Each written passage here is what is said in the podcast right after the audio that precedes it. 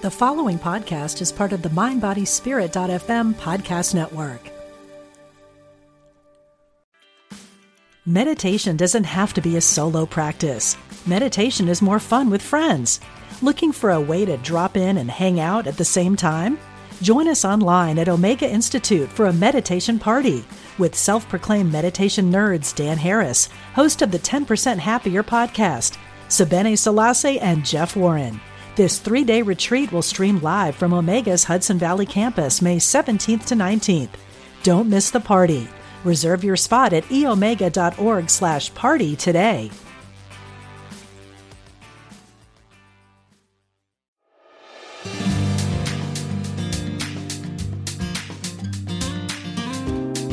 Welcome to the Women's Sanctuary, the podcast about tending the soul of women, sisterhood, and the rise of the sacred feminine. I'm your host, Arlia Hoffman. Welcome, everyone, back to the Women's Sanctuary. I'm your host, Arlia Hoffman, and I have a very special guest today. Her name is Jacqueline Gates, and um, we were trying to place how we first came to know of each other, and that was, um, I think it's about five, seven ish years ago through um, a fantastic astrologer named Lisa Zimmerman and Soul Level Solutions. And we both commented on a post, and I went, oh, she lives near me. And she's very cool. I want to find out who she is. And so we've been acquainted on Facebook ever since. Um, and uh, Jacqueline is a transformational coach inspired by her devotion to Vesta and shaped by years of stagecraft as an actor. Jacqui's work shifts the home into a place of reinvention and manifesting, turning housework into home care and a practical expression of self care, empowerment, and reinvention. Jacqui brings the authentic sparkle of the divine to the process of tending to the future through the tending of the home. She helps her clients meet the next greatest version of themselves and anchor that new self in the present through simple and practical home care rituals and processes. Jacqui, I don't know if you're aware of this, but uh, the tagline for this show is Tending the Soul of Women. I love that. Yes. So we have a lot in common. Oh, yeah. So tell me how you how you came to uh came to Vesta or how you got here. how I got here. It's so circuitous, right? Um so firstly, uh we sold up a five bedroomed home in South Africa down to eight suitcases, took our two kids and came to the States, um, knowing one person on the entire continent. Mm. And that was my clean slate. That was when I realized the influence of lineage on home care. Um, and the influence of everybody you know and have grown up with on who you show up as as a woman and mm-hmm. as a being. Um, it gave me a permission slip to get really curious about who I am, or was back then at least, um, without any input from anybody other than my husband and my kids, because mm. I I've discovered, for example, when you when I had no style, I had been living in hand me downs and the house I'd been actually living in the house my husband was born into. So when I was suddenly given permission to choose anything, I had no idea what I liked.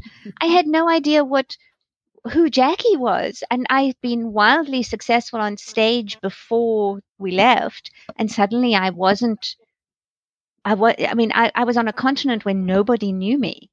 And it was just really, really weird. So there was this whole um open sesame season on absolute reinvention.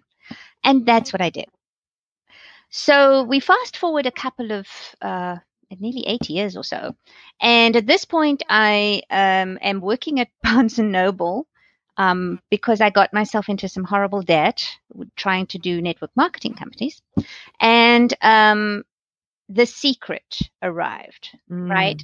And that was my first indication of thought work and a spiritual aspect to who you become. It also kind of gave me the it gave me the first inkling that I was the creator of my future, that I could Mm. co create this, and that I could work on more than just the physical realm. If my thoughts became things, I was deeply aware of having to change some of my thoughts because I didn't want them to become the things I'd been thinking about. Mm. For example, staying in Minnesota for the rest of my life because I was damn cold all the time. so um, I immersed myself into the law of attraction. And one of the things that struck me most was the the the phrase act as if. Right. And in the book she says if you act as if you already are who you want to be, it becomes you'll become it faster. And you were an actor. And I thought, oh my God, I know how to do that. So I started, I decided that who I was acting as if was a role. I made a list of who this woman was. Um, so she lived somewhere warm. She lived in a gracious house. I really wanted something grand. Um, at the time, I was living in a split level um, 1960s house um, which was very cozy but wasn't gracious. And I also wanted to be on stage again in a certain way. I knew I, I didn't mind. I just wanted to be in the spotlight and I wanted to talk about all the things that I'd found. Um, I also wanted my kid to be happy at school. Who he was about to gra- not graduate. He looked like he wasn't going to graduate. And I wanted my husband not to commute. I wanted him to be able to work from home. So I started with this role creation of a woman who has all these things. I began to live as if, not just Mm. act as if, but live as if. So I began basically m- preparing to move because, you know, she, the woman I'm becoming, is moving. So I started preparing to move. That included decluttering, it included getting boxes, it included um, sussing out my stuff as to what was worth packing and what wasn't, and going through all that releasing. Um, it included um, telling everybody that would listen that this was my last winter, all this kind of thing. But it also included the thought work. I had to catch myself in my beingness, um, because somebody who is who is your future gives you a different perspective on your present. And the analogy I always use is that if you buy a ticket and you watch the ballet from orchestra level, for example, you see feet and expressions and Mhm. um, that sort of thing. But if you buy a ticket and you watch from the balcony, your view of the same show is completely different. Your perspective is different. And your future self will always have a different perspective on your present to who to how you look at it through your present self or even through your past self. So, Mhm. for example, my past self would have been absolutely amazed to be living in the States from South Africa. That was never a thought. Um, but that's how my life unfolded. But my present self wasn't happy in the bit of of America she was living, and she wanted something else, right? So there's this there's this perspective change that comes from living as a being for whom time is not necessarily linear, but also spiral. Because Mhm. manifesta- manifestation happens in spirals. We feel like we're back where we started, but it's that beautiful um, Native American proverb that you can't enter the same river twice. Um, You, the reason is not just because the river changes, but because you are different. Mhm. So in my work, I talk a lot about um, the esoteric beingness of you. And you can tap into that in the very mundane part of being a woman in the now. Yes. So, yes, within six months, everything I wanted came to pass. And I was forever devoted to using my home as a manifesting tool. Mhm.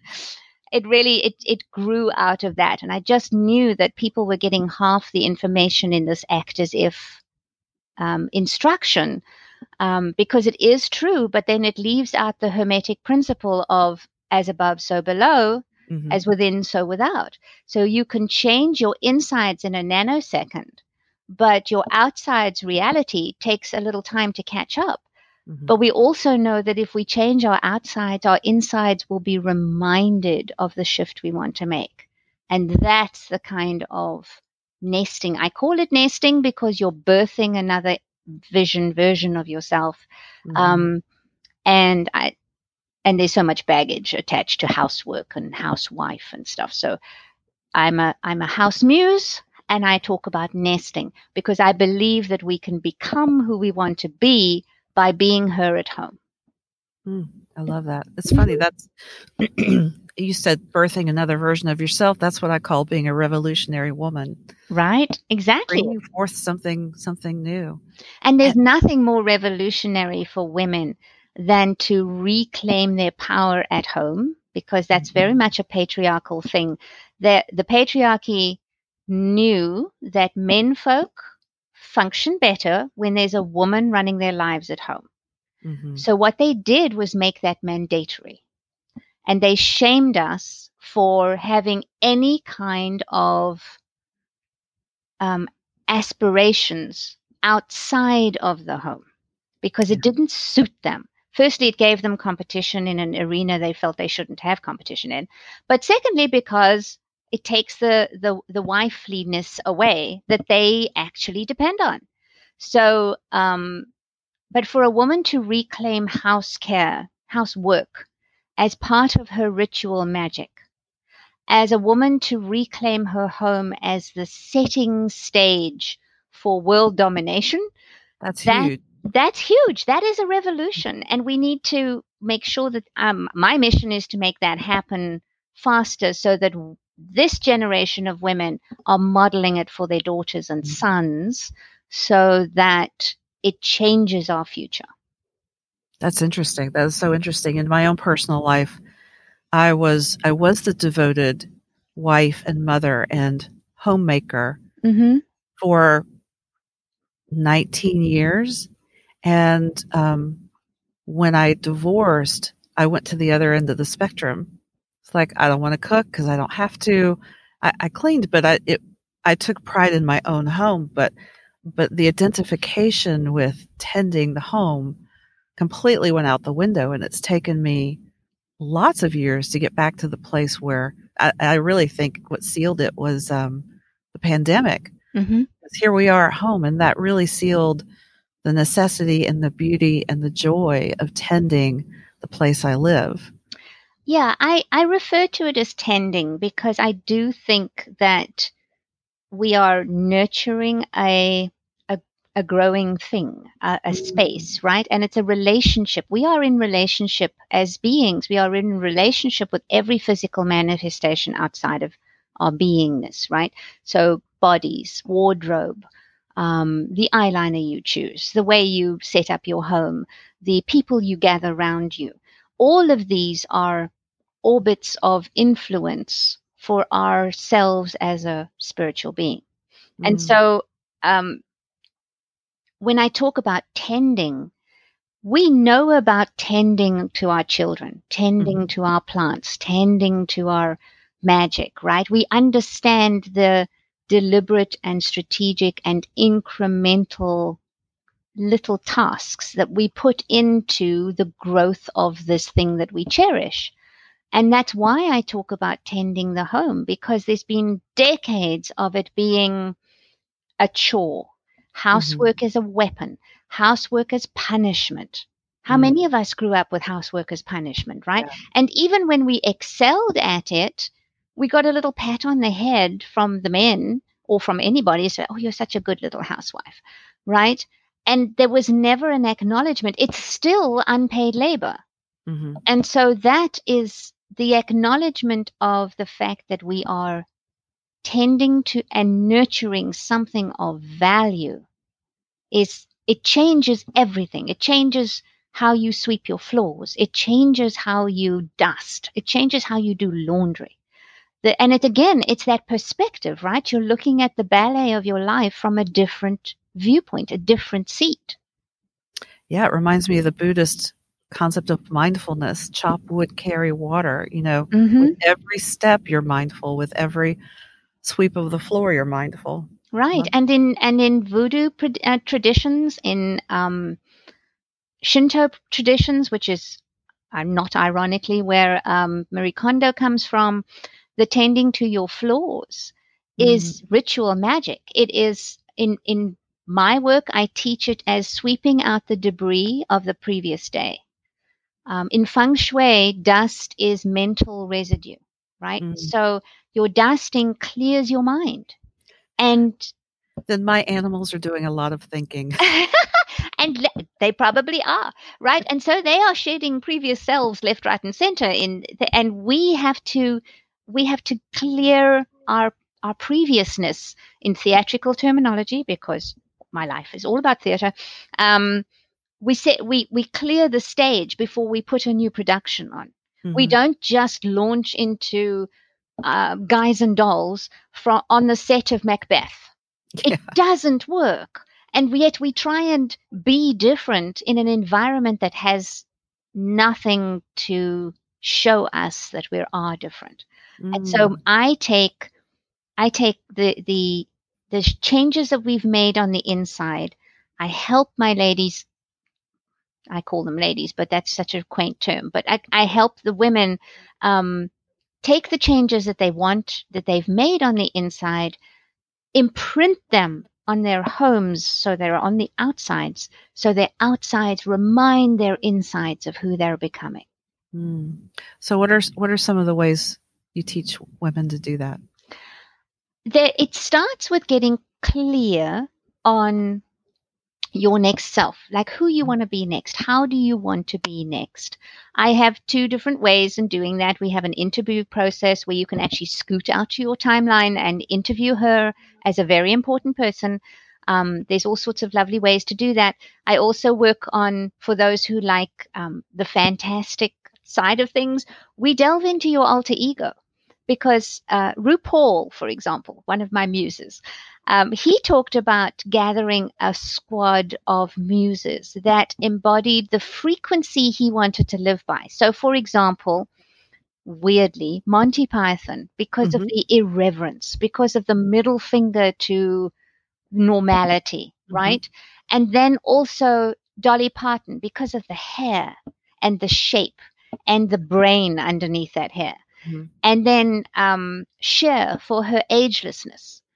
Um, and mm, Donna, no, no, what's her name? Um, the leader of the Supremes. Her for her all out showbiz star quality, right? Um, Diana Ross is her name. So he, as a 12 year old boy, curated these frequencies and started putting them together. And what we see as his glamazon persona, as her glamazon persona, is the amalgamation of those frequencies. So Mhm. you could tap into the things that you admire most about your the deity that you work with, the um, fact or fictional inspiration, the muses that you've curated. What do they bring? What is that frequency? And then you start imprinting it on your life. So, for example, one of the ladies that I'm working with in the nest, she said she has decadence, indulgence, and luxury. wow So, so her decadence is I gave her, her re- a recipe for sipping chocolate. And sipping chocolate's not the hot chocolate that your mother gave you. Mhm. Sipping chocolate is a about a third of a cup of what amounts to liquid chocolate. And it's Mhm. slightly salty. It's not very sweet. It has smoky overtones. It's very decadent. And she makes that for herself every evening and she sits and reads a chapter of her book while she sips that.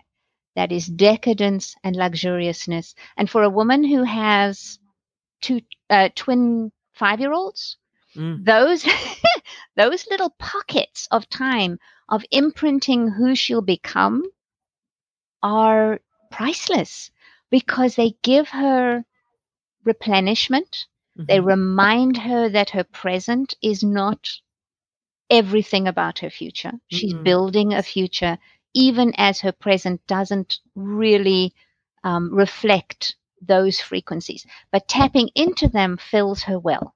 Mhm. And I'm all about well filling. I, I live by the, the mantra that you can't pour from an empty pitcher. We women run on fumes and we take it as a badge of honor. It's particularly appropriate for women with small children. right? And and we're also getting to the point now where we're women sandwiched between youngsters that we're still nurturing and parents who are Mhm. taking I want to it, it's it sounds awful, but taking time to pass. So we Mhm. have to nurse them. We have to nurture them, almost midwife them through this. So we're Mhm. the sandwich generation where we have two sets of beloved people that require our attention. Mhm. and and this this is we have a chronic exhaustion level amongst women a chronic stress level.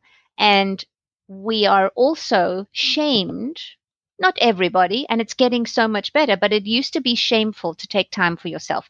Selfishness was a, a sin right?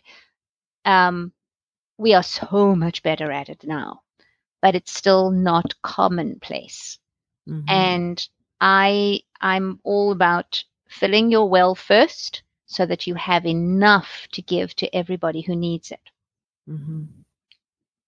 Yeah, that reminds me of um, the theory of spoons. yes spoons Talk about that a little bit because I I watched your evolution of thought around chronic illness and and how to tend a nest regardless of your you know physical capacity. the um, spoon theory is an essay and i can't for the life remember the lady's name but you can if you google spoon theory you'll be able to find it and she um, wanted a metaphor an analogy to explain to um, normal in inverted commas healthy people how she functions with within her fibromyalgia within the chronic pain and the chronic fatigue that she was dealing with and spoon theory is about you start a number of days with X many spoons. We'll say Mhm. 12 spoons. You got 12 spoons. A normal person has 12 spoons. And every single action you take takes a spoon. Right? She could wake up, for example, on a day where she only has five spoons because she's in so much pain, so tired, and she still has to do, like, get a job do Mhm. her job. But cleaning her teeth takes a spoon. Deciding what to wear takes a spoon. Getting up and feeding herself takes a spoon. So she ends up, before she's even left the house to go to the office, she's running on fumes. And there's another um, another theory that I also love that is less to do with um, chronic pain and more to do with the mental side, and it has to. It's called match theory Mm. where if you're given a box of matches and every time you have to step up for something, you burn a match. Every time you have to, um, if you're treading on eggshells around a partner, you're burning matches all the time. Mm. If you're coping with a five year old who has tantrums, that's a match every time. It's not necessarily physical capacity, which is what spoons tends to be. It has to do with mental stress Mhm. both of those indicate that there is not enough attention on replenishment for women, self replenishment. Because when we do it, we are shamed for being selfish. Um, and martyrdom has a kind of badge of honor. This, Mhm. I am Yes. here for you. I will do anything. I'll move, you know, I'll put myself second. Yep. Oh, dear God. Anyway, so my mother would tell me, because my mother was a very good example of of not putting herself out she she was always said i'm not a good i don't aim to be a good mother i aim to be a good enough mother Hmm. and she would say martyrdom will kill you Mhm. and I lived by that. And that was why um, I went on stage because I knew when my child arrived, my daughter arrived, I thought I would be at home forever. And Mhm. within the first year of her life, I knew that a part of me was dying. And it was that part that loves being in the spotlight, that Mhm. loves becoming just Jacqueline on stage, not somebody's mom, somebody's wife. I needed that identity of myself. Um, and so I decided to audition for a show. And I actually gave birth to my daughter 10 days before we opened.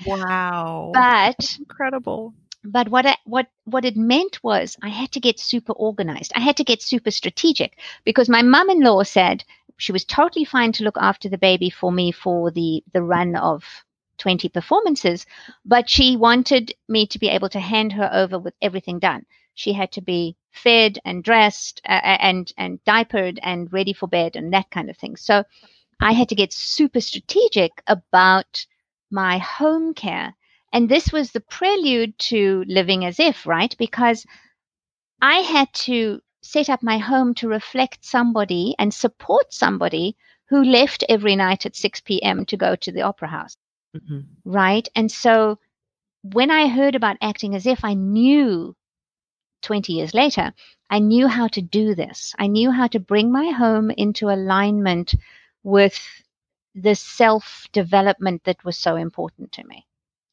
And so now it doesn't matter whether my clients come to me with a big corporate promotion that they're after, or if they want to find a lover, or if they want to find out who they are post divorce, or if they just want to find some sanity when the children and COVID and everything's going nuts around them. It doesn't really matter. There's always your next self Mhm. and how to get to her from where you are now and bring your house along with it. Love it. Love it. Um, you mentioned the nest, and I want to get- get to that eventually, but I also would like, like to hear about Vesta and how Vesta plays into all of this. Who is Vesta? Vesta is the goddess of the hearth. She was, is, she is the goddess of the hearth. She was the main religion for ancient Rome. Mm.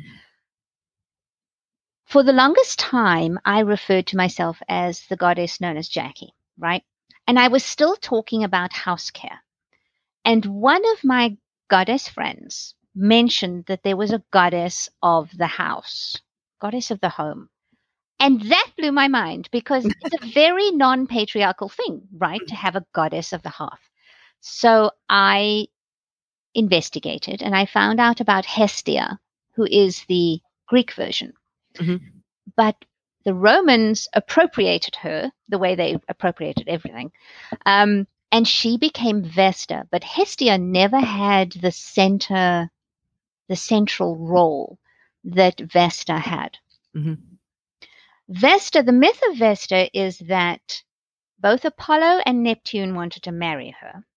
She's okay, so she's the daughter of Saturn, the daughter of Zeus. She um she's both firstborn and last born because, you know, he swallowed all his kids and then vomited them up and there's this whole myth. Anywho, so she is unusual in that she's both ends of the spectrum, which is kind of relates back to us as mothers, right? We are at the beginning of our kids' lives and we're at the end of our parents' lives and we're in the middle. Um, so, so Vesta herself couldn't be bothered, and I love this because it's like the, it's feminism, um, in a nutshell. She couldn't be bothered to be a pawn in the war between Apollo, well, the war for her hand between Apollo and Neptune. So she went to her brother, Jupiter, and said, How about if I don't marry either of them and I just look after my house, which is what I really want? And in exchange, I'll look after your house and then we won't have any problem. But I'll, it's my house, but you know, I'll look after you. And he went, That was a brilliant idea. So she became the goddess of the hearth. Mhm. What I love about the hearth term is that, and I teach this in, in my, my Vesta program, is that the, the Roman word for hearth is focus.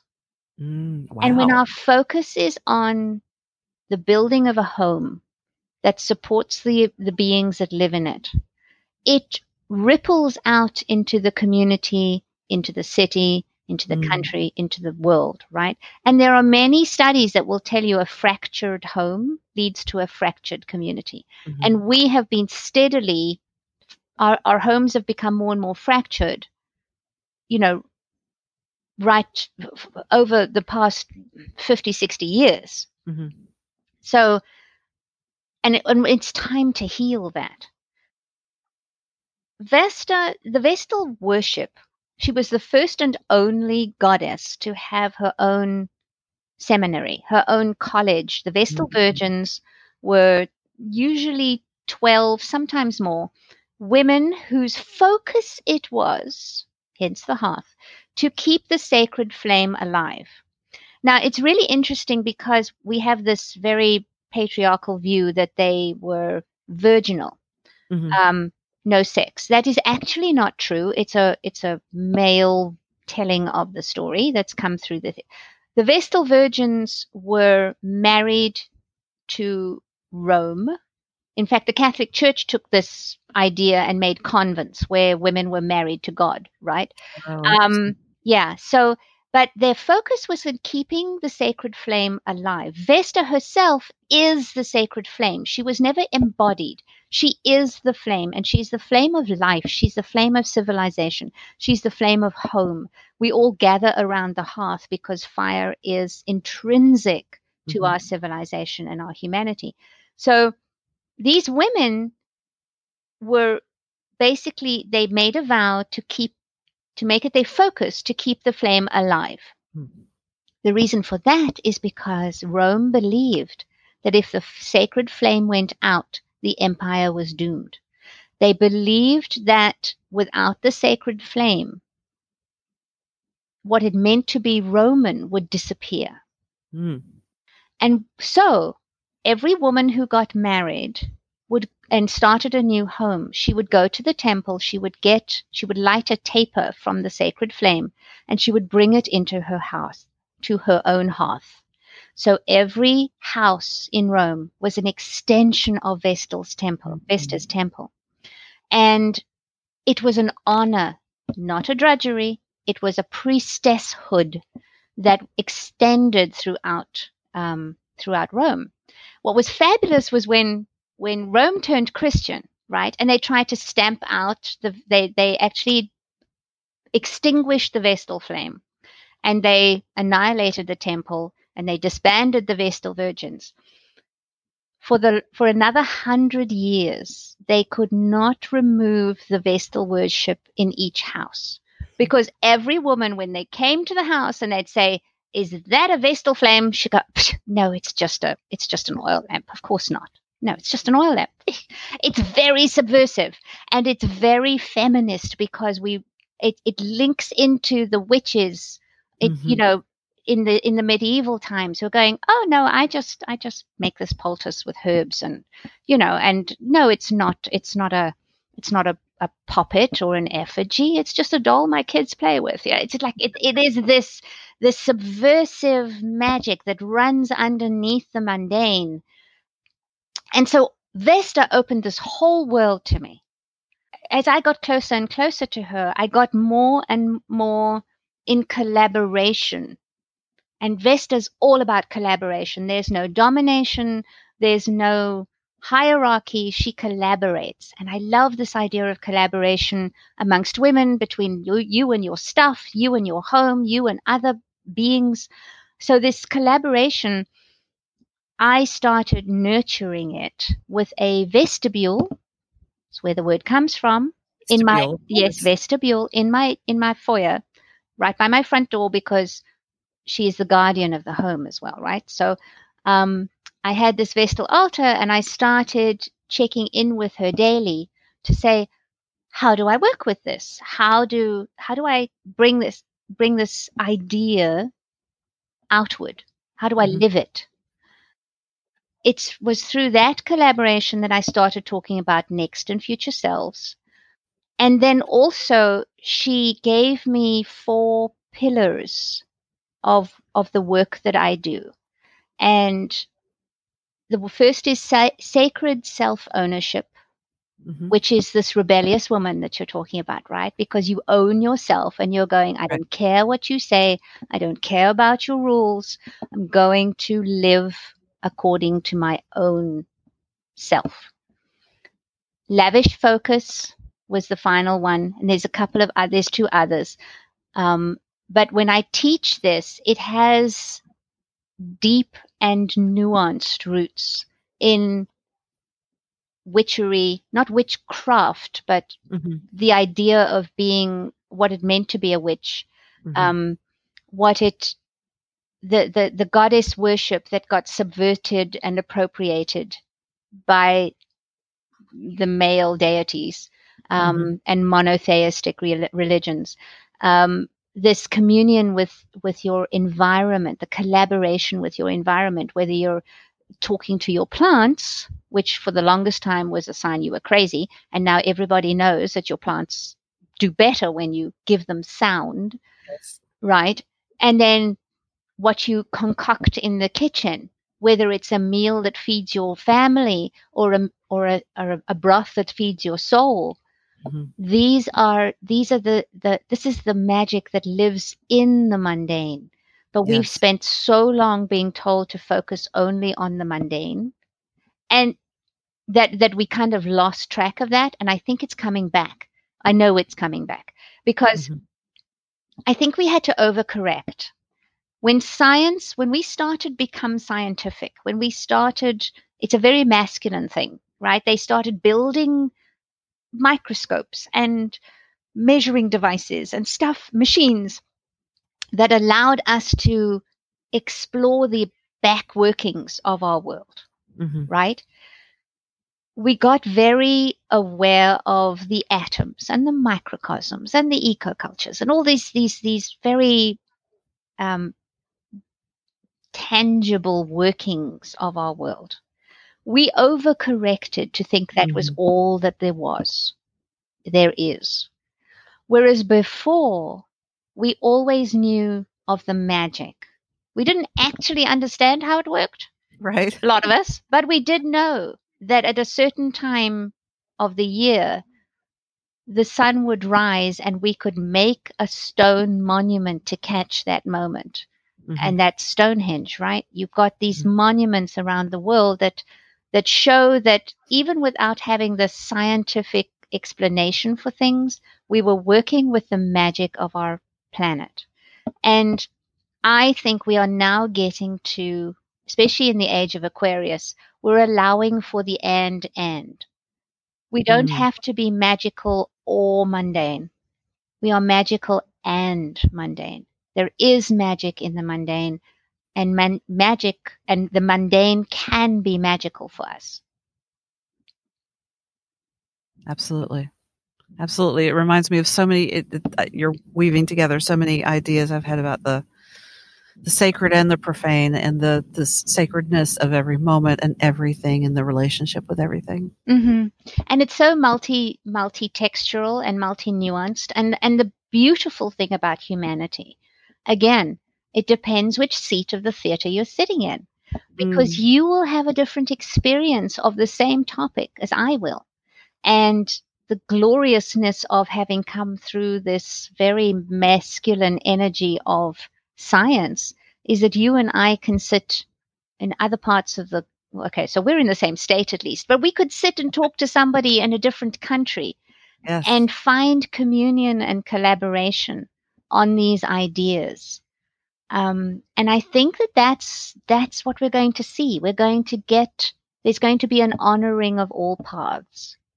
We are in the death throes at the Mhm. moment of the way that was, and Yes. they and those who believe that they can't function in in any different way are screaming and making laws and having hysterics and causing Mhm. fear. Um, but it's the natural order of things. We cannot stay the same or we will stagnate and die. This is Mhm. growth, as uncomfortable and horrible and and ghastly and um, anxiety ridden as it feels. This is our evolution. This is us breaking out of the cocoon. This is us shedding skins so that we can become more of everything we are. I love that metaphor of, of shedding skins because that uh, everybody's experiencing that now. Mm-hmm. Mm-hmm. And it depends on the level to which you resist or embrace that or get creative or dig, dig in your heels. Exactly, exactly. And it's, and it's, we start at home, yeah, because home mm-hmm. is where we have the most, usually have the most control. We start with our wardrobes, what we dress, we start with how we eat and how we tend to ourselves, whether we have ritual baths or whether we just jump into the shower and jump out again. Um, mm-hmm. Whether we apply our eyeliner as a sigil or whether we just slap some lipstick on. You know, whether we whether we wear ornamentation that has significance. Um, I I usually I don't have them on today because of the noise of the microphone, but I usually wear an armful of gold bangles. Mm-hmm. Um, and I can't tell you how many shamanic journeys that other people have taken on my behalf, and they've seen those across across many of my lives. Mm. So when I wear them, I remind myself that I am part of a lineage, but without me, the lineage changes. And and so there's this uniqueness that we have to honor even as we're on a humanity, uh, uh, you, we share a path with 8 million other people. Um, we are unique and we have to, the more we smother the uniqueness, the oddness that we have, the weird, um, yeah. the more we smother that, the more we rob the world of getting to where it needs to be faster. I want to say that again. Something about the lineage changes if you aren't. If you aren't who you're meant to be, Mm. In the mm. fullness of you, the lineage changes. Wow. You you shape your future mm-hmm. by every decision you make now. And so when you decide to honor your witchcraft, when you decide to be the odd one at the family reunion, when you decide to stop dyeing your hair, when you decide to go all out, in my case, all out on your glamour mm-hmm. and, and be usually the most overdressed person in the grocery store. That's me too. These are the things we do that add to humanity's path and we mm-hmm. shape lineage because how we can't know. Somebody sometimes they'll come up and tell you, but we can't know who we give permission to to right. entertain a different thought or wear their party dress just because or stop dyeing their hair just because their mother said they mm-hmm. should these, you know, these are the things that, that we can't know the ripples that we create, but we have to create them because that's what we're here for. Yes. Hmm. I, I, love it. It's just, it's so, it's such a, a great way to approach integrity and authenticity, which are my words to living living out loud who you really are and unapologetically. Mm-hmm. You've given us so much good stuff. Can you, do you have something to offer in way of a particular practice you can, that anyone can use? I think that the most pivotal practice you can have is to check in with your future, your next future self. And the reason I specifically speak of your next future self is because invariably, when we start talking about our futures, we go all the way out to our most actualized, most potentialized, mm-hmm. most fabulous, most accomplished selves, right? Mm-hmm. And I have this quote by Leonardo DiCaprio that I absolutely adore. And he says, Every next level of your life will demand a different you. Now, in theatrical terms, because obviously everything is in theatrical terms, we where we are now is Act One, Scene One. Where we want to be is the grand finale, show-stopping moment where everybody leaps to their feet, right? Mm-hmm.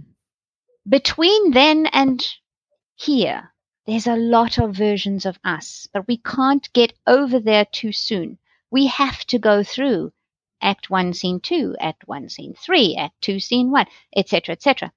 So when you tap into who you want to be next, you are looking at not spectacular results, you're looking at progress. And this takes the pressure off our becoming more authentic, right?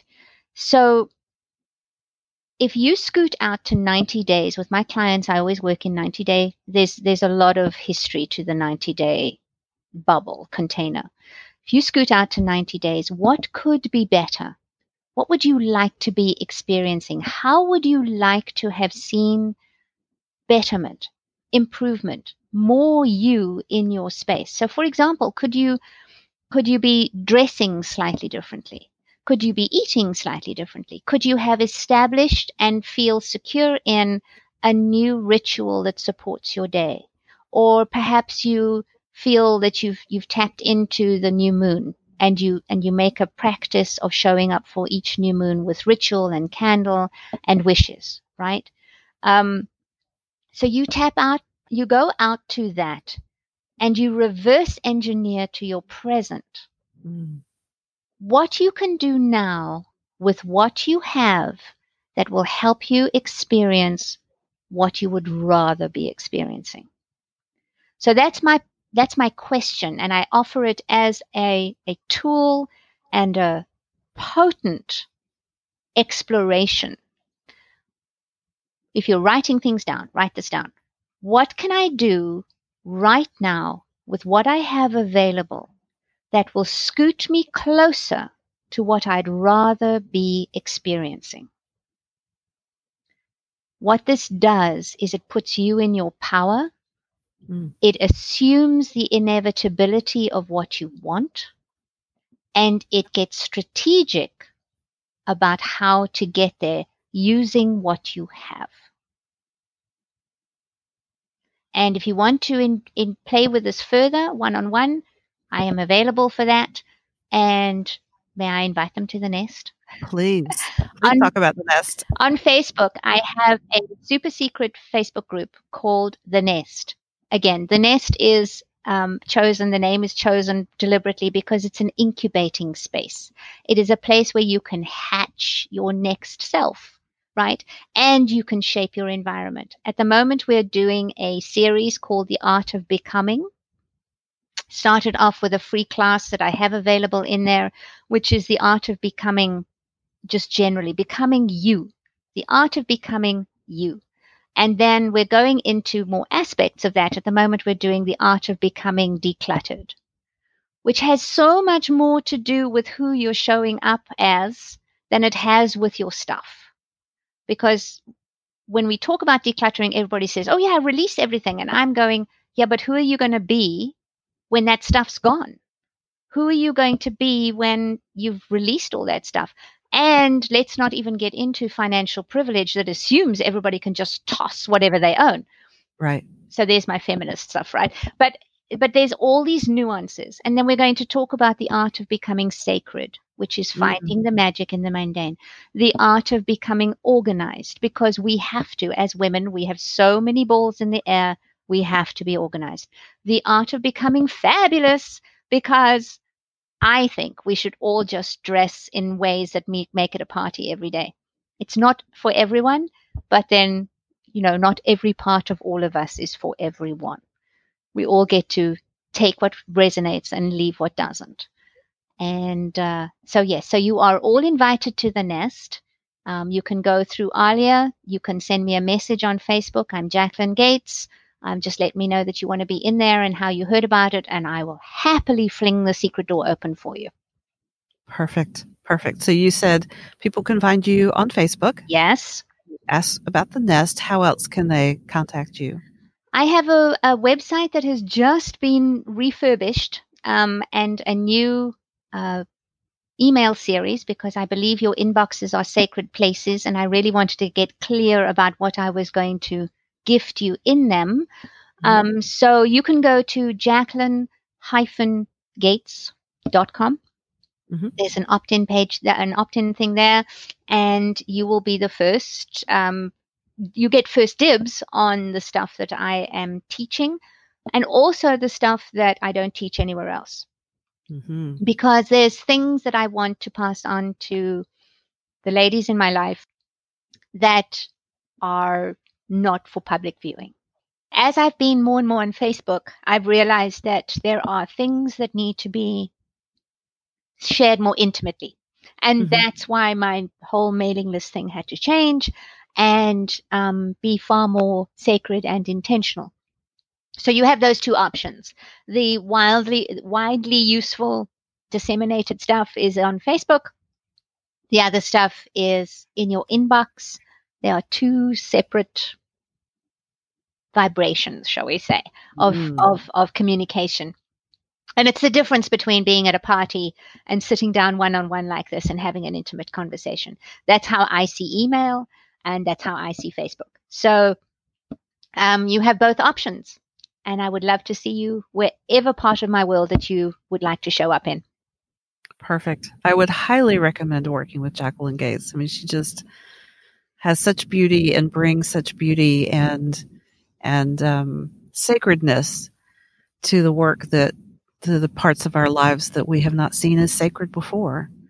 And um, I'm deeply grateful for you and for your work in the world. It's um, it's so needed. Thank you, and thank you for the honor of this invitation. I am I'm delighted to have been able to spend time with you and and everyone who listens to you. Yes, me too. All right. Well, thank you so much, Jacqueline. For me and Jacqueline, I want to thank you for being here on the Women's Sanctuary. And um, you can uh, feel free to listen to our other episodes. You can find us on Spotify, Spreaker, Apple Podcasts, wherever you listen. Um, you can also check out the website, thewomenssanctuary.com, for more information about me and for details uh, about Jacqueline and our other guests that we've had on our podcast pages. So thank you very much, and we will see you again here again on the Women's Sanctuary.